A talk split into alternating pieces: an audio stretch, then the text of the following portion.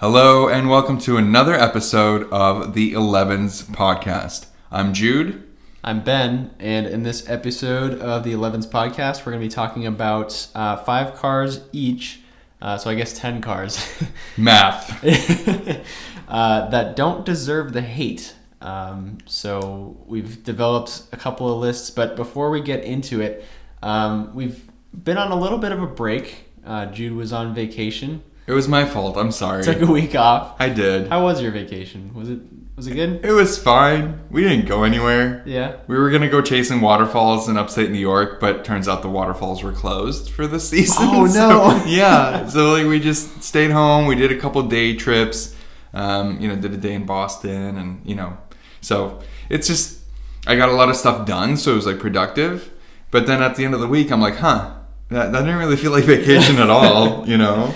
Um, I did a little bit of work too, just like checking in on um, some stuff, just through phone and email, and that was about it. But you know, that was only here and there. It was it was nice to like not be here Yeah. for a week because I haven't had more than a single day off, really. like you know, since I started, so that was cool. Yeah. But yeah, then next time I'll go someplace. You we'll should. actually go somewhere. You should. Yeah. I might go next month. Oh, okay. Yeah, Cool. we'll see. We'll see if it works out. Nice. Yeah. Um, well, for the time being, we're back. We might take another break when Jude goes on vacation again. But um, in this episode, like I said before, we are talking about 10 cars that we believe um, get a little too much hate. And there's something, you know. Too much hate, not enough love. Yeah. Glass half empty, half full type right, of thing. Right, Yeah. exactly. Yeah. So um, I've got a couple of cars here. Jude, did you want to kick us off? Sure. Yeah. Um, What was the first thing that came to mind for you? so the first car that came to mind is going to be the last car I'm going to talk about. Oh, Uh, okay. The second car that came to mind is the first one I'm going to talk about. I'm gonna I'm trying to do these in like somewhat order in like a way that makes sense this time instead of just like random. But uh, hopefully it's easier to follow this way. Um, one car that like came to mind very easily uh, is the first one that I'm going to talk about. Um, it's a Japanese car from a Japanese car maker that really didn't get the love that I think it deserves. It's a problem car, which is why you know it wasn't really loved and a lot of people hate it. Um, but the, so the first one uh, I'm going to talk about is the Mazda RX-8. Okay, that's a good one. You know I like it. Yep. I every now and then I pull up the used car listings on Facebook Marketplace and I look for one. Um, it's it's the car's a problem because it's the successor to the RX-7, right? So anytime the sequel comes out and it's not anywhere as good as the first one, you know everybody hates it. Yep. Um, didn't make as much power as you know like a fully spec RX-7. Um, what was it? Uh, 189 horsepower in the automatic, 238 horsepower in the manual in the RX-8. Uh, it's Mazda's 1.3 liter Renesis rotary engine. So it was like the next evolution of the rotary from the RX-7, so more advanced, blah blah blah. Um, but just horrible reliability. Burns oils like you oil like you wouldn't believe because it's a rotary, but those engines would just explode all the Yeah. time. Yep. Um, I feel weird calling it an engine because it's like this cute little tiny 1.3 so liter strange. like Dorito, right? Yeah. Because you know the thing. Dorito motor. Yeah, Dorito motor. Um, but it handles amazing. Every single one I've driven over the years, every time I've gotten in one, I'm just like, oh, I love this car so much. It handles so well, and because nobody likes it, and I think this is going to be a common trend like throughout this conversation on today's episode, they're so cheap. You can get one for so cheap. In fact, uh, as I've been doing research over time on the RX-8, um, and other people have said this too, so this is not an original idea by any means. But you can, you should probably buy an RX-8 that's already exploded, and pay someone to just build you a new rotary, and then you basically have a brand new car. The handle is amazing. You know, I remember watching a YouTube video back when YouTube was 360p of Uh, potato camera Yeah, quality. potato. In Japan, they were racing on a track a Nissan 350Z, which has way more power than an RX-8 and an, and an RX-8. Nissan off the line, super fast. It got a big lead, but then as time went on, the RX-8 caught up and caught up and caught up, and ended up passing the Nissan just because they handle so well. Really? They're so good in corners. Huh. Um, Mazda really nailed it. I kind of like the weird, quirky interior. It's got circles and Doritos all throughout it, just to remind you that hey, it's a rotary. um, as if you're not going to tell all your friends and literally everybody that you meet, hey, it's a rotary. Um, I that- remind you when it blows up. it will. It's like, oh man, what happened to your car? It's a rotary. um, so yeah, it, it, it got hate because it wasn't as good as the RX-7, but it was also positioned differently too. It was supposed to be way more accessible, way uh, more updated. They did have a bunch of um, special editions. Um, they refreshed the car halfway through um, in 2008, and they just cleaned up the design. They made it look more modern. I think they made a lot of um, improvements with reliability too. So that that definitely helped. But um, yeah, I think the one that I would get would be like a Shinka edition. Had like a body kit and like an orange interior. It's cool. I yeah.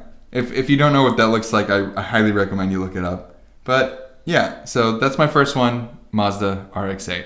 Yeah, what, what are your thoughts? It's it's kind of a funky one, right? Like it's it's a coupe, it's a sports car, but it's also like a a Rolls Royce because it's got the the suicide, doors. I didn't even talk about the suicide Yeah, doors. that's like you're I- right. The only car outside of Rolls Royce that I can think of, except now there's the Purosangue, but um, that Uh, has Hyundai Suicide doors. Veloster has a suicide door.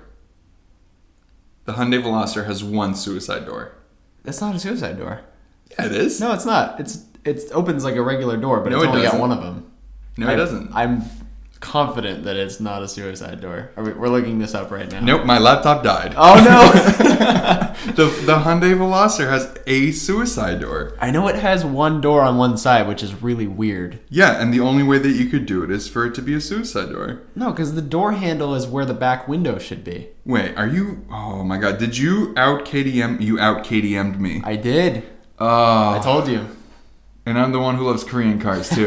Shoot, man. Yeah, I love Korean cars too. You are right. Yep. I'm so disappointed that it's not a suicide door Well, now. I thought know- it was. You know, I was on a, a Veloster uh, kick for a Vel- while. Velopsteraptor. Sure. Yeah, I- Man, I you're wanna- right. yep. Oh, I'm so. Oh man, I'm so disappointed now. Shoot. But Okay, anyway, Anyway, back to the disregard. RX-8. Um, that's This such is- a quirky thing to have on a. This is gonna be the most unhinged podcast we've ever done. Anyway, Um, yeah, definitely quirky doors. like who thought? I, I don't know. I mean, it's a great idea and it's very practical. You said you've driven a few. Is Yeah. is the back seat space okay? No. No. Not at all. it's it's okay for it's better than a Porsche 911, and I feel like that's gonna always be my example of like a back seat that's just completely pointless. Yeah. Like Porsche, Porsche's made like chat children's like baby car seats specifically for the back seat of the Porsche 911 just because you can't fit a normal. I think that shows you that okay that back seat's useful. Yeah. Useless rather. yeah. So it might as well be a two seater. Anyway, Right. Um, it's better than that, but it's not as good as you know. I, I think the, I think a really good example of a coupe with a good back seat would be a Maserati um, Gran Turismo because it's such a long wheelbase and does have decent room in the back Yep. because it's a quattroporte ultimately. Um, but eh, back seat's okay. Doors are cool. Yeah. Whether you use the back seats or not. But that's just one more talking point when you're trying to explain your car to your friends. Right. So, Know. How I does like it, it. um how does it drive with like power delivery? I've never driven a rotary powered car before. You have to wind it up. It, it's got a really high red line. I don't know what it is off the top of my head. Those but- aren't turbocharged, are they? No, and that's the problem. Like the the RX-7, you could get an RX-7 turbocharged, and that's how they made such monster power. Yeah. Uh, and people would like you know put big turbos in them and do all kinds of stuff. Um, but the RX-8 was non-turbo, and there was a lot of um, you know speculation over the life cycle of the car. Like, okay, are they going to actually put out a high-performance turbo? And they just never did. Um, it wasn't a fast car, but it made up for it in in handling, really. Um, so that's that was the it. it again, it, it it was part of it was like mi- they mismanaged the marketing too because they kind of like marketed it as the successor to the RX-7. I mean, it's in the name, Yeah. right? Yeah. So there's that, and it just never ever made as much power. I, I don't even know if anybody bo- like bothered like turbocharging them or doing anything like that aftermarket. I can't think of one. I mean, I could be wrong, but you know, It's just know. not like a popular car. Like it, Not at all. Yeah, people don't really think of it, and you know, you see one. I, I don't remember the last time I saw one. Honestly, I don't know. Uh, Um, so I just looked this up, and the Mazda RX-8 red line for the automatic was 7,500 RPM Mm-hmm. for the automatic. Do you want to guess what it was for the manual? I think so. I remember seeing the Top Gear review Yeah. with Jeremy Clarkson. Was it nine thousand? It was 9,000. Nine thousand RPM in It a was car Dragon Ball. Z. In a car that anybody could buy. Power level over 9,000. so good. Um, but, but yeah, I remember um, some people were like, "Why is it only 9,000?" Because they you you can like it's a rotary. You can go to infinity and beyond with those. Um, Yeah, I guess so. I don't know. I, I, I just always will have a soft spot for them. I'm gonna own one one day. Yeah. I will, because they're so cheap.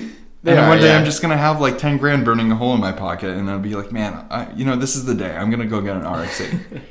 I'll buy one for two grand that's been that's exploded, Yeah. and pay somebody to put a new motor in it, and you know, restore the car, and end up like eight, nine, ten grand, something like that. Nice. Yeah, Yeah. It's a good car. I like that. yeah. Yeah. It's it's a Mazda. Mazda's just weird anyway, not in a good way. Like they do quirky things. Yeah. which Yeah. I like. Exactly. Yeah. Exactly. What's uh what's your first one? Um, first car that I thought of was the not new anymore, but newest generation BMW M3 M4. Of course. Yeah. Yeah. I mean, we all know when that first came out, it got so much hate for those bucktooth kidney grills. Kidneys, the kidney grills are now the size of like a torso. It's not a kidney anymore. Yeah. Um, Pig nose. yeah. Yeah. But as with all new car design, most people have just kind of gotten over it at this point. I feel like the BMW purists still hate it. I don't. st- I still don't think it's pretty, but I don't think it looks bad either. Um, and like the other thing is too, it's still a great car. It's an amazing car. It does a lot of things really, really well. It's comfortable. You've got great materials inside. It's it's you know the BMW M3 has always been the benchmark for the sports sedan category, and it still is. I mean, you know, think about all the other cars that are competing with it. You've got what the C63. yep. Um, we don't get the RS4 here. No. Uh, Quadrifoglio, Yeah, the Giulia Quadrifoglio. Alfa Romeo. Um, what else is competing? Um, even like the Korean stuff, the G70, the Stinger. Yeah. Um, you know, when you think of uh, Jaguar for a little while with the XE, but not really. You know, Yeah. but that, yeah, to your point, that's always been the benchmark. That's what everybody tests their their performance sedan against. And I think objectively, I don't know if you would agree with this. I'm thinking it's objective. I think it does the most things well of all the cars that it that compete with it. I wouldn't buy one over some of the competition, but I agree with you. Yeah. Objectively. Yeah. Well, that's Yeah. that's the other thing too with this list is like it's not these aren't all cars that I'm like advocating for because I love. I'm just Yeah. saying like you know they get too much flack for what yeah, that, yeah, that's the whole point of this conversation. Yeah. to, exactly. um, I think it helps. Everybody who hates the new M4 front end needs to see one yeah. in person. Because it's easy to see pictures of it and say, ew, that looks gross. Seeing it in person, you get over it pretty quickly. And then after you actually drive it, you don't care anymore, I think. Yeah. Could, because it does drive really, really well. It does drive really well. I think. Um, I'll, I'll be honest. Like I, I drove it and I didn't fall in love. Like we, we had an M4 here. It wasn't a competition, so I had a stick shift. I didn't fall in love with it, um, but I still thought it was a great car. Yeah, Um, plenty of power, plenty of torque. yeah. Um, The last one I took out was an automatic M4 comp, uh, the convertible. Okay. Yeah. in Brooklyn Gray. It was just a really nice spec. I, I sold it a few weeks ago now. Um, a great car, great car to drive. Yeah. And you can get one in an automatic and kind of just cruise along. You know what I mean? Yeah. Um, you can get one in a manual and go through the gears and have a lot of fun. I think I would have an auto, which In that, really, Yeah, would? it, for that car, I think I think the auto suits it better, and that was another thing that people really had a bad reaction to with that car. Yeah. is they went they took a step back from the dual clutch. And Yeah. the ZF eight speed. slush box. Yeah, but it's still like plenty snappy. It is. So- The ZF does a really good job. I've never really complained about a ZF transmission. Yeah, the really. true you know track people will kind of complain a little bit, which I get. You know, of of course, a dual clutch is going to be more snappy than a than a ZF. The true track people should just buy an M2. Yeah, So, you know, it's just the way that BMW's gone, you know, the direction that they've chosen for their models now Right. over the years. I mean, you just have to kind of deal with it. And if you want a lightweight BMW short wheelbase to toss around, just buy an M2 like we've talked about before. Right. You know? But I think that's a really good choice. Yeah. And, you know, it, it's one of those cars that comes to mind pretty quickly. Like when you ask the question, like, what car gets a little too much hate, more hate than it deserves, you know? yeah. Controversial is the word. Yeah, it is. car. But I'm, I'm good with it. Yeah. Because I, had that reaction too when I first saw pictures of it. It's like, ugh, why would they do that? It's awful. And it, it kind of is. but then you see it in person, you're like, okay, it makes sense. Yeah. And Yeah. like I said, you drive it and you literally don't care anymore. There was one that drove by our dealership like less than an hour ago in Isle of Man green. It's my favorite color that they That offer was in that really good. on that car. Yeah. And I definitely prefer the, the M3 shape over the M4, Sure. but it's it's a good car. Yeah, I agree. Yeah. I agree. And for the record, I'm not saying that I agree with BMW's design language at the moment. um, but yeah, it's it's still a good car. I don't understand what they're doing. I don't, I don't think either. anybody does. I don't either. BMW people, if you if you're a BMW enthusiast, like, are you happy? Like, if you're listening to this podcast, can you tell us? Can you message us or something on Instagram? Like, can you tell us that yes, you, I like the new design direction. I like kidney grills the size of the moon. I like bad proportions. um, I don't know. They got rid of the um. That was the other thing too that I, I'm very against. They got rid of the Hofmeister kink. Do you know what that is? The what? The Hofmeister kink. what are we talking about here? So it's the. It's not that kind of podcast. It's, uh, um, it's a design term for BMW, and it, it was came from I forget his first name, but somebody something Hofmeister. Um, and I it's, hope so. It's the the so there's the A pillar and the C pillar is the the the rear of the car, right? right. Um, it comes back and then comes forward. Yeah. That's the Hofmeister kink. Oh, And on the M4, it doesn't do Oh. that. They got rid of it. that's right. So It's more of a, like a traditional C pillar. it's like a it's uh, like an iconic BMW. It's part of the shape, yeah. and they got rid of it. It's that that would be kind of like you know how the 911's rear window kind of comes back and Yep. around. Yep. It'd be like changing that. Doesn't make any sense. Man, I didn't even notice. I didn't even think about that. Yeah, It's kind of a trademark thing for them. I know. Does the M2 have a Hofmeister kink? Uh the yeah, I think it does. Okay, so they want you to buy an M2. Well, we've been saying the M2 is kind of really the it's the one to get. Yeah. You know, but anyway. good. Cool. Yeah. What do you got next? Next, um, we're taking a trip from Germany uh, through France and across the channel to the UK because it's time to talk about the Jaguar X Type. Oh boy. Jaguar X Type um, slash S Type because they're you know same generation, same time, both hated. Um, I think the big criticism of both of those cars, the X Type, S Type, so the, the, was that that was when Ford took over. Sorry, what era is this? This is early 2000s, late 90s, early 2000s. You know that Yep. that generation of of Jaguar. So it, this really didn't affect the XJ nearly as much because they still had the XJ, the big one. Um, but the X Type was supposed to be the entry level three series competitor, um, built on the Ford Mondeo platform, which everybody here called a British Taurus. Because essentially it was a Ford Taurus. People over there love the Mondeo. though. Love the Mondeo. If you've ever watched Top Gear ever in your life, you've at least heard about the Ford Mondeo, at least once. Um, I think the X Type was a really good, solid car. Really good, solid car. Because you have to ask, like, what was it for? It was accessible luxury, so almost an almost premium car with some nice materials, and it drove well. Um, you could get it in a wagon You were I looking for one for I a little bit. can't say no to a wagon. You can get it in, in British green with a with a tan interior in a wagon. I mean, and, and a manual. Like, come on. And a manual. and a manual. Um, the S Type was cool because um, they had an R version of it that was a V8, and you know, I think it on- only made 300 horsepower, but that was a lot for the time for early 2000s. I mean, you have to think like they developed the car in the late 90s. Um, that that was also a good car. I'm kind of grouping these two together because they're very very similar. Um, so yeah, I, I would be totally happy driving like if I found an X type that was clean or even S type that was clean and, and, and drove it. It's a lot of old man stuff on the interior, so a lot of that Jaguar wood, the J gate shifter. I think the cars are totally underrated. Like if people get over that stigma of like, oh, it's a it's a British Ford Taurus, like just pretend that isn't a thing. Mm-hmm. Just ignore that for a second and look at the car objectively. They're really good.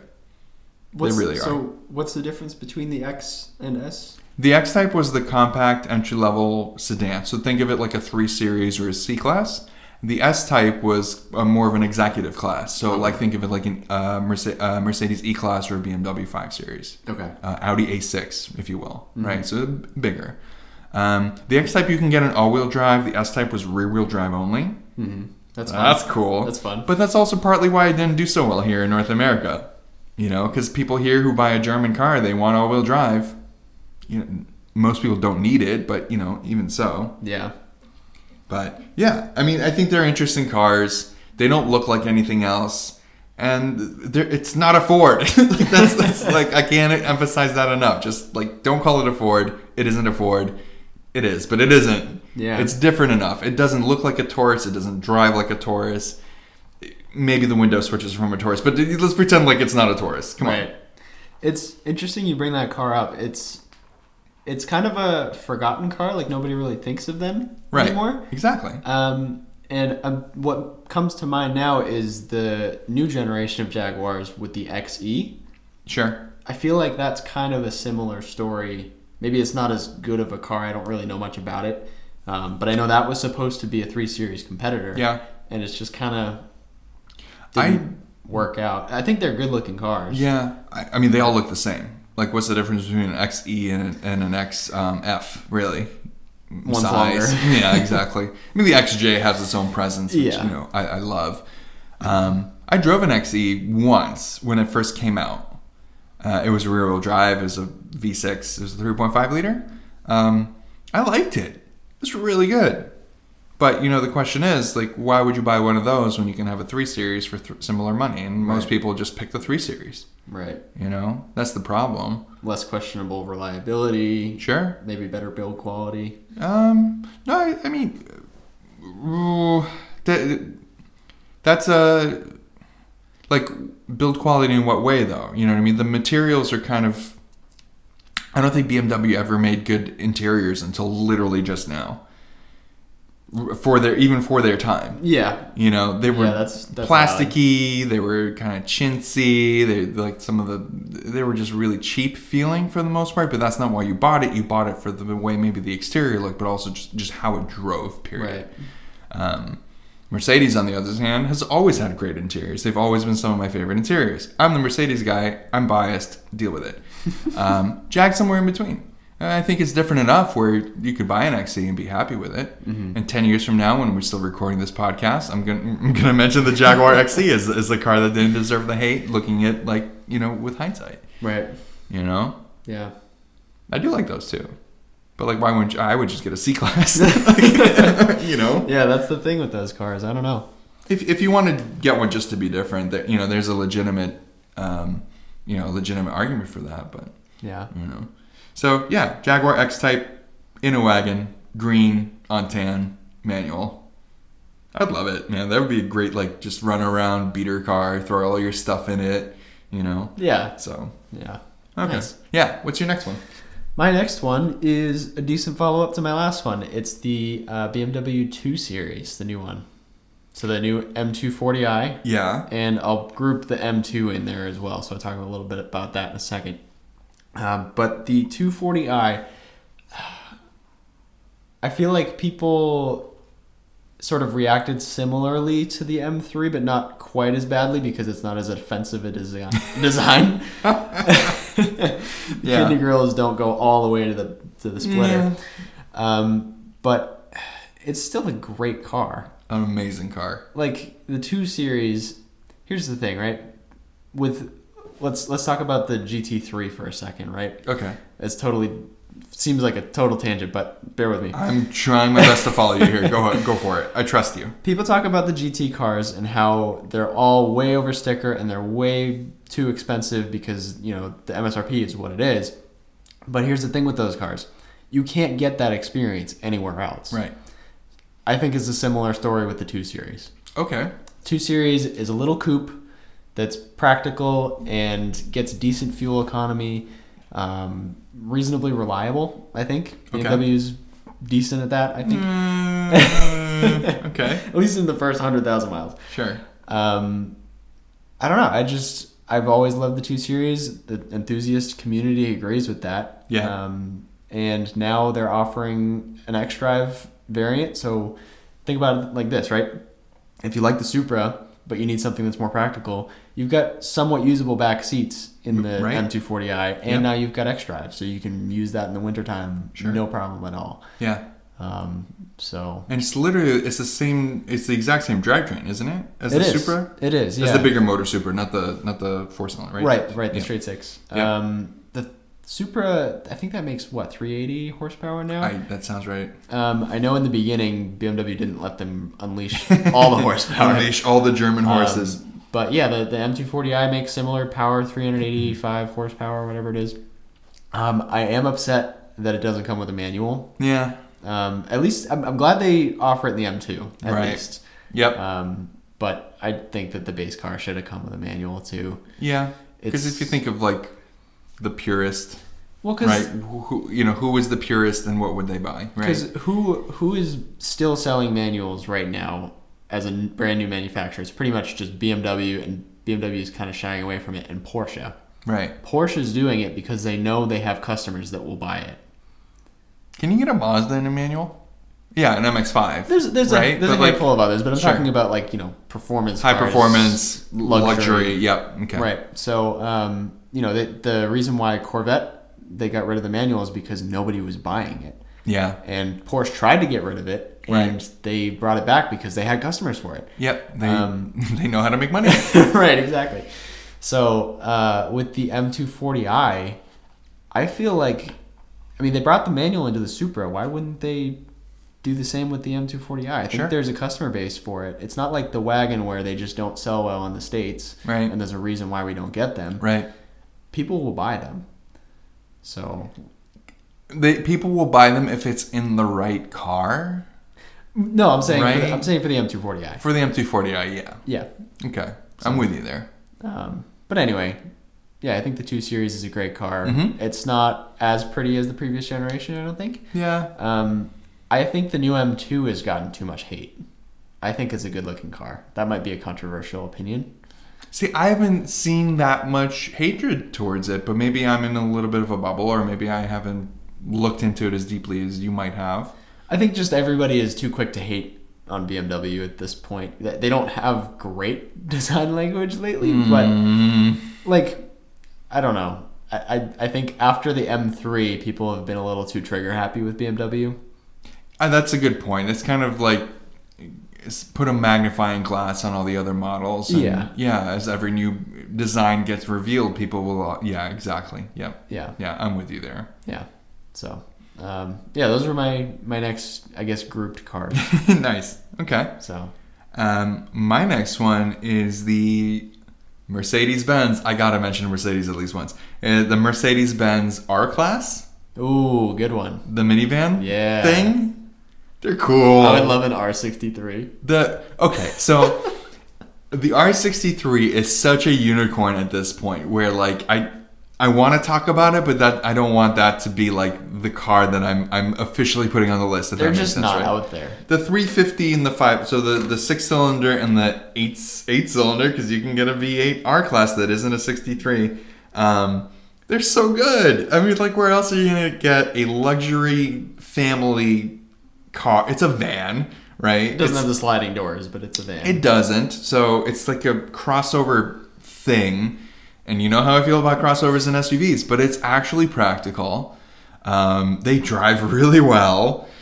It's in an era of Mercedes that's not known for reliability, so that definitely didn't help the car. It's such a weird, like, in between, quirky thing. Uh, a lot of people thought that it was just like a, a Mercedes version of the Chrysler Pacifica, which is another deep cut from the time. Like, I don't know if you remember those. oh yeah, The, the first gen Pacifica, not like the those were the, The- crossovers, yeah, right? yeah. yeah. and that you know it doesn't have sliding doors. You can get one in a 4MATIC. You can get one in, you know what I mean? It's they're so cool. They had like the double sunroofs, and it was, like, it was just way ahead of its time. yeah. Minivans in general don't get a lot of love in from car enthusiasts. So like if you're gonna get a minivan, get a cool one. Get an R class. Sure. Yeah. Um, the R63 though is just an absolute monster. Crazy. Makes no sense. Rear wheel drive, right? Um. Oh, actually, yeah, Rear wheel drive. yeah, 6.2 liter V8 mi- minivan, yes, basically. yes. Because I mean, they did it in the um, M class at the time, the ML63, Yep. And the R class is on the ML platform. It's obviously very different, lowered and stretched. Um, but yeah, just ins- so it's cool. insane. It'll just do burnouts all day with your kids in the back seat, I love that. and all your groceries, I and all your stuff. and a ski box and towing Right. a trailer. It does everything. Yeah. I love that era of uh, German manufacturers. Right. They're just all doing insane stuff. AMG was putting V12s in their AMGs, some of them. Um, Um, yeah. BMW was putting V10s in their sedans. Yeah. Audi was putting V10, Lambo V10s. In the their A6, sedans. yeah, or that not the A6, the you know the yeah exactly. Oh Crazy. man, Yeah. um, cool car, cool era. You never see them, and when you do, they're just ruined. yeah. People have destroyed them because it's a minivan, and they load their kids in it, and they have like crushed up Cheerios and M and M's permanently ingrained into the carpeting. You'll never get it out. Yep. The dog's been sick in the back at least forty-five times. That's never coming out. Ugh. The engines were not very reliable, especially in the you know the 6.2 liters. Not great dependability because th- this is just the time for Mercedes. They were going through some. They were going through a phase. Yep. Um, but again, there's nothing else out there like them on the road. Like, Right. And I was really advocating really hard for my wife to okay us buying one. really? Like how Um, recently? When I bought my E class, I was actually looking at Oh, R really? for for an R class too, and there was one that I really wanted. Okay, it was on Facebook Marketplace. It- there was one that I really wanted. It looked super clean. It was silver. I mean, come on, um, like decent mileage, like right around 100k, which is good for the because they've, they've been around and people actually drive them. Um, and it, it looked like it was in great shape. And I messaged the guy on Facebook Marketplace, and he never got back to me. So I moved on. I bought my car. I literally I was driving my car for like two three weeks, and then he finally responds to my message on Facebook Marketplace, like, "Hey, bro, I didn't see this. Uh, are you still interested in the car?" And I'm just like, "Dude, come on." I would have bought it. That's frustrating. Man, it would have been so cool. Yeah. I'll get one someday. Someday. Next year, RX-8. yeah, I mean that's a great garage, right? Yeah. You have the little sports car that nobody loves next to the minivan that nobody loves. Are we forming another five-car garage for Jude right now? Maybe I would actually buy all of the cars on my list. Uh, one of them, actually, you might be buying soon, which you were telling me about Yes, a little bit. we'll get to we that. Yeah, yep, yep, yep. I'm curious about. He hasn't told me what that is. I know. Um, so, yeah, I guess um, I'll get to my next. yeah, what's your next one? My next one is um, not a single car, but more of a category. I'm just gonna say it. McLaren in general gets way too much flack. I, I guess I shouldn't Okay, fanboy. okay. I know we work for McLaren, but come on, guys. Like McLarens are like we, we say it all the time. The 720 objectively is one of the best supercars to ever come It's out. the best supercar you can get. Like talk opinions aside, objectively it is. It just is.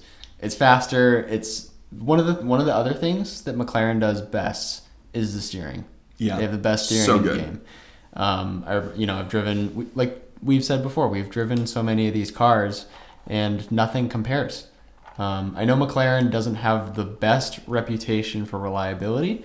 Um, I think the way we've usually put it is that it's usually the loud few that give that bad reputation. And Right. keep in mind that there are plenty of other uh, supercars and manufacturers that have had similar issues with, you know, dare I say it, thermal events. And even Um, more so in a lot of cases. you know, like but- remember the 458 came out. Plenty of those caught fire. GT3 RSs. Yep. Um, you know, it's just is what it is. Um, I've driven so many of these cars. I've probably driven over 100 different McLarens at this point, and Yep. I've never had an issue. Yeah.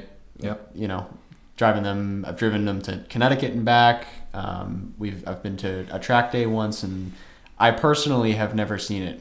You know, I know I know some people have had issues. I'm not going to deny that, but people have issues with plenty of other McLaren, plenty, plenty of other um, exotic cars either. Exotic Yeah. cars are just high strung, and that's the end of it. Right. So they're always going to have little niggles here and there. So I, I don't think McLaren deserves to have the reputation that it's had. Okay. Um, and I do know that the 12Cs in the beginning, a lot of those did have a lot of issues, but it was their first attempt at building supercars. So Literally their first car. What do you expect? Um, and they've come a long way They have. in 10 years. So Yeah. that's I'm with you 100%. And not again not just cuz I work here. I work here because I like I like the brand. Um like every car unless it's a Porsche and you know even, like to your point even some Porsches have had some serious issues, but because McLaren doesn't have the 100-year history that some of these other brands have and they don't have a 100 years worth of loyalists who will just blindly buy everything that they put out. And uh, I'm really trying not to be super critical here of the other brands, right? Because I love Ferraris, I love Porsches, I love old Lambos. Um, but like those cars are just as fragile, and in some cases more so. But nobody really, it won't stop you from buying a Ferrari. right. It won't because it's a privilege to buy a Ferrari, right? It won't stop you from buying a Porsche because Porsches are some of the best driving cars in the world and they they have that brand presence and they have that association, you know. And when you drop your you know, when you drop your Ferrari key on the table at dinner, right? The, you there's there's a certain like association that comes along with it. And you don't care that your Ferrari has literally cost you thousands of dollars just to be like kept together. Right? Right. Right. You'll complain about it, but it won't stop you from buying another one. Right. And it won't stop you from showing it off because of what it is, because it has that association, because they've been around forever, and that's why. Right. So give McLaren another 20, 30 years, people will be over it. Yeah, absolutely. I think the other thing that I want to touch on what you said with loyalists. Yeah. Um, like I said with the 12C, they started building road cars realistically in 2012, 10 years ago. Right. Um, so, you know, with Ferrari and Lamborghini, they've been building road cars since the 60s. Right. Um, so they have people who grew up wanting a Ferrari or wanting a Lamborghini and having that on their poster. But our custom, like McLaren customers, they didn't have that because they didn't build cars Because it didn't exist. Yeah. Right. I mean, everybody loved the F1, but that's just so unobtainable where it's like, Right, you can want it, but unless you're a billionaire, you're not going to get one. So you know that's that's the other thing too is that they just haven't been around all that long building road cars. Yep. So um, yeah, like you said, I think give it another 10, 20 years, people will be over it. Right. But Yep. Just wanted to say that McLaren is the best. All right. Uh, cool. Totally unbiased. Good. So Um, my next one, and I'm trying to decide which one I want to talk about first. I'll talk about the one that I le- like legitimately when we were preparing for this episode. I thought of it, and then I was like, hmm, how much are those going for now? And I looked them up on Car Gurus, and I was like, oh my god, they're so cheap. I legitimately, I legitimately might buy one. Um, before you say it, Yeah. give me like give me like two hints. I want to see if I can guess it because I It- you told me it has a V8. you can get it in a V8, Okay. yeah, and they used to cost like sixty plus thousand dollars. You said it's not a Mercedes, right? It's not a Mercedes. Not this time. I have no idea. It's a Kia K900. A Kia. You A get a Kia with a V8. You can get a Kia K900. Um, from 2015 to 2017, that was the first generation that we got here in the US. Uh, it came out as a 2012 elsewhere in the world. Um, it was called the Kia K9 in Korea. It was called the Kia Quoris with a Q for whatever reason in like Dubai or whatever because they've sold them all over the world. Um, but yeah, the Kia K900, you can get it in a V8 rear wheel drive. It's like an S Class type competitor. Not as refined as an S Class, not as sporty as a 7 Series. So it's it's legitimately not as good as those cars. Okay. But at the time when it came out, you were getting a car that competed with an S Class for base E Class money. They're really, really good cars. Wow. They're legitimately really good cars. And you can get one. I looked. The most expensive one for sale in the country right now is like 30 grand, just over 30 grand. wow. And that's for like a 17 V8 with like decent miles for like 30, 40,000 miles is what I was seeing. Or like there's so many out there for less than 20 grand. There's a few out there for like 12 grand. a little miley, but still. Yeah. So I that car we so I worked for Kia at the time when it launched. I went to special Kia K900 training. I was the like certified premium specialist from my dealership, right? Because they were making this big push from economy into premium, and so they do, they were doing their best, man. um, they made us buy like a pedestal for the car and like iPads and like iPad stands. You know, I had my little corner of the showroom where like there there was your Kia K900 display, right? And we had one on display. Um, eventually, they they came out with the V6.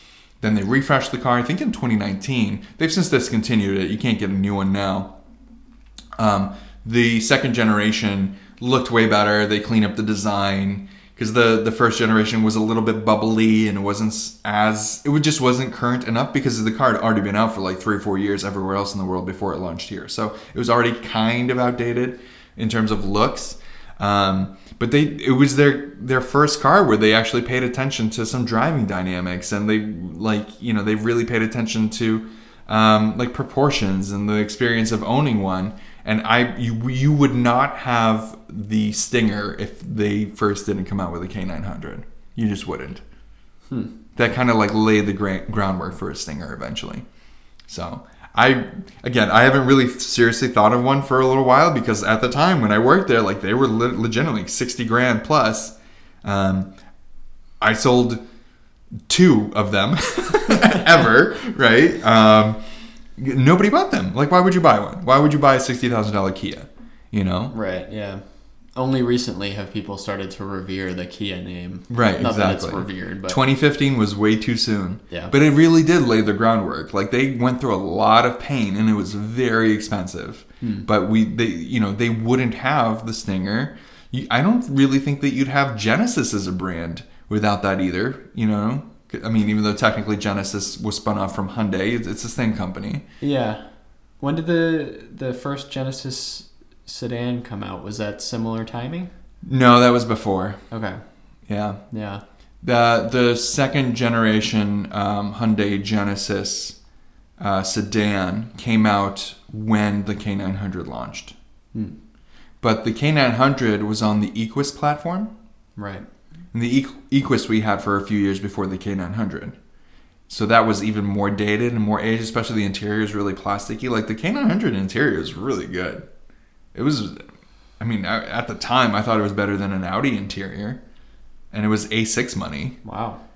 That's For saying something. something the size and you know, of an A8. You know what I mean? So Wow. I kind of want one. That's so left field, dude. I know. I would never would have guessed that. Never would have guessed. When you said V8, Kia is completely off the table. yeah, it's a five liter V8, 420 horsepower, rear wheel drive.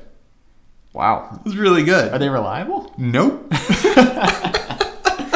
Wait, they, they were they were pretty good. They were pretty good. Um, way, way cheaper to keep on the road than any of the German equivalents, really. Um, and the the people that were buying them, a lot of you know, for the most part, were people switching over from like Japanese premium brands or from Lexus, uh, Acura, Infiniti, because I feel like those folks who were a little more open minded. Oh, You know, if you had sixty thousand dollars to spend on a luxury sedan, you would just go get an E class or a five series, right? At the time, so that, that that's what the issue was. I don't think it deserved the hate that it got. I think it deserved way more attention than it got because so many people forgot about it. Yeah. Um, but yeah, I would I would legitimately like I'm gonna like start looking for one around fifteen grand. Would you want? You said that the second gen was, or at least ref, the refreshed one, The- looked a lot better. So would you? It did. Much prefer that if you're I seriously would, shopping. I would, but I don't know that it was. I I don't care about the looks of the car at this point. I don't because the first generation at at this stage because we're so far removed. Like it's okay that it's a little ugly, you know. I, I think. Um, Do you have any pictures up right now that I can uh, yes, I do. So there you go. So this is first Oh. generation. Oh yeah, the first generation kind of looks. and then cheap. right below it is, is the second generation in the same color. The second gen kind of reminds me. Wow, 2020. How did I not know this existed? 2019, they refreshed it. Yeah. Wow. They didn't. They didn't sell any of them. The second generation was the same twin turbo V6 that they put in the Stinger, so it was like 360 horsepower. Okay. So not as much power as the V8, but it made way more sense, and it was it was a much more refined drivetrain because that was the same five liter like Tau I think V8 Tau T A W T A U sorry V8 that they put in everything forever, um, especially you know on the Hyundai side, but. Yeah, so you could actually get uh, starting with 2019 after the refresh, you can get a V6 with all-wheel drive, which is really the way that they should have launched the car. And again, this is going back to going back to the um, Jaguar S-Type too. You can't launch a premium luxury car in North America and compete unless you have all-wheel drive. Yeah. But in, anyway, Wow. um, yeah, the 2019. There's I'm looking at a 2020 right now with 6,800 miles, $39,000. That's more than I want to spend. I wouldn't even bother. yeah. I'd get a 2015 for I don't know, 15 grand, 18 grand, 20 grand, something like that. wow. Like I said, that is so left field. I never would have expected that. I'm all fired up about it now. I really I love know, it. I I, can't wait for this podcast episode to be done so I Can can you believe. Mr. Mercedes really is dying to buy a Kia? I've had so many Kias though. like I, I worked for Kia. I've had so many Kias. I've Yeah. liked every Kia that I've driven. Uh, no wait, I've liked every Kia that I've owned. um, Wow. but yeah, Good one. I think that also um, ties into like a similar story to McLaren, where like it doesn't have loyalists. right. So like Kia, like you said, it hasn't like we've said, hasn't been this brand that people want for very long. Right. It's very recent. I mean, they've, recent. they've been doing well for a while, but people haven't noticed until very recently. Um, and like like you were saying, like who's gonna? Why wouldn't you just buy an E class or or a five series? Right. And I think a lot of people did because they saw their neighbors driving it and they're like, oh, I want one of those. But Yeah. they don't know that. I mean, I didn't know that Kia built something like that, so they probably didn't even know it existed. Right. Um, so We we've been hearing, and this is from somebody who worked for Kia. I started there in 2013, 2012. 2012, I started at Kia, and fr even from the day that I started, all I ever heard on the internet and from people that came in to buy cars, they all said, "Wow, Kia's come a long way." It's 10 years later and people still say, "Wow, Kia's come a long way." Like it's a surprise. like they've Takes- been it takes a long time to build that reputation. it does. One thing that Kia and, and Hyundai and, and with the Genesis brand they've done really really well is they've targeted the younger demographic with their marketing.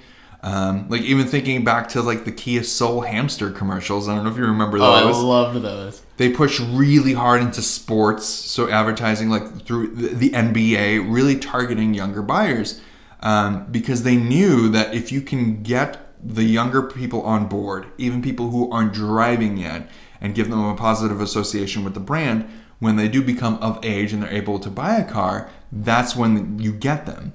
Younger people care way less about the Kia Spectra than somebody who's 50, 60 years old does that 50 60 year old person will still buy a, a k5 or a Sorento or a telluride or something and these are all great cars by the way um, someone like that age will still buy one but in the back of their mind they'll be driving down the road like two years into their lease thinking wow kia's come a long way like legitimately every single day that they get in the car. Meanwhile, a young person who's there in, in their 20s will get it and want like, oh man, this is so cool. Right. Yeah, this car drives really well. Hey, did you know that Albert Biermann developed the chassis for this one? You know what I mean? Like this Right, is yeah. re- it's it's it's really different. Yeah, it was really smart of them to do that to market towards younger people, knowing that they they're gonna be buyers someday, and they're gonna influence even Yeah. they can even influence the current buyers. Right, You know? exactly. So it is a long game. Yeah. That. Can you imagine that people are paying over sticker for an electric Kia right now? If you told that to somebody ten years ago, they'd say like you've lost your mind. Yeah. Yeah. I leased my electric Kia for free. like, like when I did the math of like what it cost me to lease it and how much free charging I had and how many miles I drove, I legitimately for a, for a while I was driving for free until the free charging ran out. That's a whole different thing. Um, I bet and you now people are do that with an E EV6. well, yeah, I know, right? But I was talking to my buddy who who has I, I saw his EV6. I went out for a rip with him uh, last week. It was so much fun, you know. And we were just talking about it. And, and he worked for Kia too at one at one time, and we were both like, "Man, this is insane! Like people are paying ten grand over plus, you know, for a car that's already pretty pricey." right. You know, for a car that's already more money than that K900 was when it was new, just you know, seven years ago at this point. So, Yeah. Anyway, that's, That's- Kia. That's a good one. I'm curious to see if you'll buy one. I want to, yeah. yeah. Um, what's your next one? My next one is another group. It's a brand. Um, it's Tesla. I think so. This, isn't. This isn't. For those of you listening, this isn't an editing error. I legitimately, I stopped like mid bringing my drink up to my face, like what? so. My thing here is is more aimed at enthusiasts and their hate towards the Tesla brand. Tesla has sort of arguably pioneered the EV industry in the past in recent times. This is breaking my brain. I need a moment. Okay, talk, right. talk, I'll- I'll keep talk. talking. Go, go, go. Um, and I think a lot of enthusiasts have pushed back at EVs because we don't want it to happen and it's scary and we want to hang on to our combustion engines. Um, and Tesla, because they were the first, that was the kind of first group that we all just kind of pushed back at. And we're like, no, like, we don't like this. And it was frustrating to a lot of enthusiasts to see that, okay, like, they're actually more efficient and faster than our combustion engine cars. Um, so I think that Tesla gets a lot of hate from the enthusiast community, and Okay. that needs to stop. And I, I will say that I was guilty of that a little bit. Okay. Um, I also want to say that half of it is the Tesla owners' fault. Just half. The owner community Is Yeah. the other half Elon Musk? Okay? it's like single-handedly. um, just because you know, if, if every Tesla owner, it seems like is their first thing is like, oh well, my my car's faster than your McLaren. What's the point of buying a McLaren? And they just don't understand. Um, so that's part of it.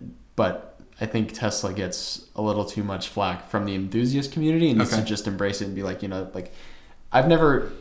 Here's the other thing: I've never driven a Tesla, so maybe they're just I, I don't know. From what I've heard, they're great cars, but maybe they're crap. I don't know.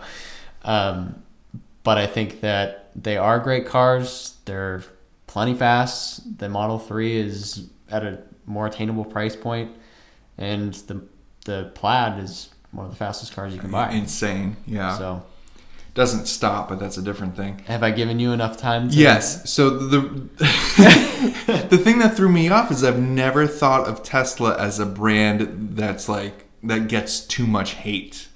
Because when I think of Tesla, I lit- I think of all the Tesla fanboys that have the Tesla hat and the Tesla keychain and they follow Elon Musk and retweet all of his air quotes genius ideas. Um, I don't want to turn this into a political thing, but I, I like Teslas. I really do. I'm a big fan of electric cars. I've said it before in the podcast. If you're going to buy a car and you're the average person, get an electric car. That's what you need to be driving. If you don't have to have a car, don't buy a car at all. Ride the bus, take public transportation. This is my this is how I think, right? I've never thought of Tesla as a brand that was like got too much hate. And then I realized that you're right. It gets a lot of hate. but from a particular group. Yes. Yeah. Well, No. So yeah, but no. So, not just one group though. I mean, t- I, now that I'm thinking about it, like older people that aren't quite on board, or just people who aren't open minded to EVs in general, will just say, "Ah, Tesla's garbage. My Mustang does whatever." You know what I mean? Yeah. So, and, and you, I'm, you know, you don't have to be an enthusiast to own a Mustang. That's my whole point, right? So, Yeah, I think I think the enthusiast community is starting to open up in the past couple of years to EVs, just generally. and I think that's, I think that's because other brands have done a lot of work to do that. I don't know if that's necessarily to Tesla's credit, Right, I agree with that. I, yeah, and I don't think. And I think you made a good point. I don't think it's Tesla's fault. I think it's Tesla owners who are way just too full of themselves. Yeah. You know, I, and I have nothing against people who own a Tesla. Like I would have no problem owning one. unless you're that guy. Don't be that guy. You're not that guy, pal. Trust me, you're not that guy. That's an old meme, but whatever. um, yeah. Man, that's a good one. Yeah, sort of. It's it's like sort of spinning this category into a different Yeah. perspective. Man. Yeah, It just completely threw me off, yeah. which is And great. it's so funny. Like Tesla, you have such this like such a picture of what Tesla owners are like, and like whenever my friends bring up, oh, I've, I've like my dream car is a Tesla. My gut reaction is like, oh no, like you must not like cars. Yeah, there's so Yeah. many other better cars. Um, I think I need to stop doing that a little bit. Sure. Like, I, you know, I try. That, that try comes to, with time. Yeah, yeah. But I like, I really like them. Um, and there, I they mean, have Tesla's their done a, issues. they do. like their build quality. Like, I, I don't know if that's improved. i Nope, no. not at all. Okay. Um, you know, and they're they're problematic just generally as a brand too. I mean, and again, I, I don't want to get into like the politics of it. Really, maybe we can on a different episode with that disclaimer. Um, but yeah, that's it, they've done so much. They've contributed so much to the just adoption of electric vehicles. They really have, and you have to give them credit for that. And there are some things that they do really, really well, way better than anybody else. Just the as simple as it is, just the idea of like, okay, we're gonna sell a car and we're gonna roll out the electric charging infrastructure to back it up at the same time you know, instead of relying on third parties to get their acts together with their charging networks, you know, because it's so fragmented outside of the Tesla supercharger. Right. Um, so yeah, you have to give them credit where it's due. Definitely. Yeah. Man, okay, cool. What do you got? My last one, Maserati Gran Turismo. Oh man, I should have seen that coming. you had to know it was coming, I man. really should have seen that Come coming. on. Wow. I, I got to bring it up at least once every podcast episode. And I gave you a sneak peek earlier when I brought it up, talking about back seats. oh, that's right. That's you a right. little nugget. Sneaky, sneaky. Um, Maserati Gran Turismo. I don't really have to say a lot about it because I've talked about it so much already in this podcast. Um, great car. Lots of hate. Lots of hate From who? from everybody. What do you mean? I, like, I, I feel I like have people. a very like tunnel vision with You- this because yeah. you and I love terrible cars, so yeah, there's that part of it. But there there are so many objectively better cars in that price point that you can get sports cars, but none of them have the same passion. I mean, I can't joie de vivre if you're gonna say it in French. You know, um, the same uh, gusto, the same like uh, I don't know, the same character as that car. It's designed by Pininfarina. It's got a Ferrari engine. It's scientifically proven to be an aphrodisiac. like, it's such a great car. Bargain for the money, right? For the amount of car that you're getting. It gets a lot of hate. It does. Um, some of it's well deserved because they're really not reliable cars at all. But on the other hand, like you have to think about like what am I getting? I'm getting an Italian sports car. And there's really nothing in that category, at least here in the US, that you can get. Like that hits all those boxes. it's got to be a Maserati, really. It says Pininfarina on the side. yeah, Come on, yeah. you know, it's a baby Ferrari. It is, uh, and it has a lot of the same reliability issues that a grown up, a grown up Ferrari. But like, you know what I mean? What's the difference between that and California, right? They're gonna have the same The build quality issues, and for because of what you're spending on it. I I think you know. Yeah. You know, would, would you spend double, triple in some cases for uh, the Ferrari counterpart to this car, and then still have the same cost of ownership? You know, and I get, I'm not arguing against getting a Ferrari. I would, I would, you know, if I had 200 grand and I wanted to buy, you know, a, a Ferrari California T, I, I would. Yeah, I, I, I like them. Um, but like you can get, like I've said so many times before, you can get a, for 30 grand. You for Yeah. 30 grand, you can get a nice early generation Gran Turismo. It's it's a Ferrari with a muscle car undertone, Yeah. and it's a Ferrari with a much lower barrier to entry. Yes. What's weird about that car, which we've talked about before, is that there you can get one at so many different price points. You Yes. can buy one for thirty grand. You can buy one for hundred and fifty grand. Yes. They're like what? As we've talked about on our previous episodes, please listen to our previous list episodes where I've brought up Maserati Gran Turismo every single time. But yeah, it, it checks so many boxes and it fits in so many different categories. I love them. I'm gonna buy one You better. after my uh, K900. um, and on that note, I think that concludes our list of 10 cars that don't deserve the hate. I had one more. You have one more? Yeah, because I I don't think we got through my five. Oh, Yeah. shoot. I thought you already hit all Yeah, five. one, two, three, four. Yeah, I got one more. What's okay? I got one more. Well, I'm sorry. Go That's ahead. another BMW. I'm not surprised. Can you guess which one it is? Uh, I don't know. Is it a V10 M5? No, No. it's an i8. Whoa, Yeah. dude, you're blowing my mind tonight. like yeah it, it just it didn't get a very good reception because of the powertrain that's really the best way to sum it up I think there's a big disconnect between how it looks and how it drives. definitely definitely and the other thing that really doesn't help it is the people that buy it typically are the people that really want a supercar but can't afford one so they get one of them and then just trick it out in the most horrible way possible Oh my god, me. I don't really know how to think of it, right? It's it's like a, a somewhat quick economy car that looks like a futuristic concept supercar. I I like them.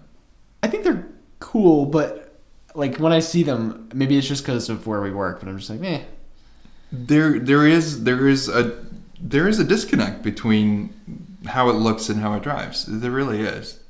Like how many other cars in that hundred thousand, sub hundred thousand actually in, in some cases you can get one for less than hundred grand. Oh, you could easily Um, get one for like sixty grand. Sure. Yeah, How many other of those cars look that way in that price bracket? yeah. So it's got really high expectations because your first impression is that it's gonna, you know, even sound like a supercar and it doesn't. Yeah. Huh.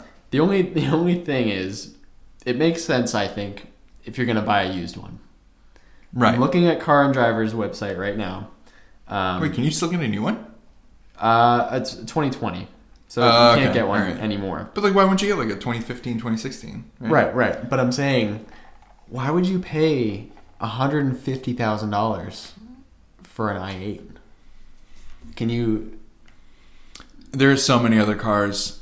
You can get a Tesla Model S Plaid. Yeah, Like if you want to be futuristic and high tech and and you know get into EVs, you can get a Model S Plaid. there's so much you can do with 150 grand instead of buy a very impractical uh, Prius. I. You're not helping here. I know. I'm, I'm just realizing I'm not helping at all. Um, Uh, I like how they look. That's the problem. Like like you said it well. It's there's a very big disconnect between the way it looks and the way it drives, and Yeah. a lot of people can't wrap their head around it. And Yep. I'm I'm clearly like as I'm displaying right now, I'm struggling to wrap my head around it. I still continue to do that. Uh, if you if you drive it right without the expectation that it's gonna i mean think of something from that time like if if it's not gonna feel like a mclaren 650s or a ferrari 458 right it's good it's a good car it's fun it's interesting you know it's got the deep sill it's got the doors that go up the interior is actually pretty cool um, they don't sound great, but that's okay. Like, so if you go into it not expecting a supercar drive, like to your point, like if you want a really good economy car, something that's, you know, decent for cruising. It's not like the most exciting car to drive. But yeah, it's just that disconnect, isn't it? Yeah, yeah. I'm, I'm thinking back to uh, when Top Gear tested it. Jeremy Clarkson. It was around the time when the F80 M3 came out as well. Okay. So he tested tested the i8 and then drove the M3, and then at the end of the test, he he said if I have to pick one, I have to pick one to drive home, and he picked the i8. But later, like you know, you know Back they, in the studio. right back to the studio. Um, Richard was like, "Really? You'd have the i8?" He's like, "No, I'd have the M3." so, I mean, maybe that's. I feel like that sums it up for me. So maybe this doesn't belong on my list. Maybe I agree. I that think it, gets- does. I think it belongs. Yeah. I think it does. Okay. Because I'm, I'm thinking about it more now. Yeah. I've, I've, we've mean- sold them. We've had them. We've sold them. We have, And yeah. I've recommended that people buy them. I, I think I stand by that. It's it's an okay car. I, I'm I think I'm after talking about it, I'm gonna take it off my list. I'm going to put it on mine. All right. Well, there you go. it's a great way to end it. Because it, cause like, like, what else looks like that at that price point? That's- Nothing else looks that way. Maserati doesn't look that way. Different. Maserati looks better. Yeah. Pininfarina. Um, but no, there's nothing else with that presence. That's and- valid. I think part of the bad rap where it's like kind of perceived as a poser car almost to your point, like somebody who wants a supercar but can't afford one. But that's like literally everybody. Everybody wants a supercar that can't afford one. So it's making that accessible. I think on our very first episode, I don't remember which car we were talking about. Probably the Ioniq, maybe. I said something along the lines of like good design needs to be accessible Yes, the Ioniq. and people who buy normal cars need to um, have the ability to, to experience good design. Uh, I think the i8 is a really good example of good design, and by making that accessible to people who don't have two hundred fifty thousand dollars to spend on a supercar, I think that's good. It is one of the few cars that I can think of where the final version doesn't look all that different from the concept. Oh yeah, that's a good point. So that It looks like a concept. that says a lot. Period. Like now, it's It does, like, yeah. like if if a car company came out as like here's our concept, and they was just like a 2015 i8, you'd be like, wow, yeah, Yeah. they're never gonna build that. right, but they did. yeah, man, that's a good one. Yeah. I'm I'm keeping it on my list. All right. Good for you. And on that note, On that note, thank you so much for listening. Uh, it's another long one, a little over an hour, but um, thank you again for listening. Um, follow us on socials at Eleven's Podcast. Our personal Instagrams are also in the show notes. Yep. You can message us and talk to us and do whatever and let us know what you think you'd like to hear us talk about next.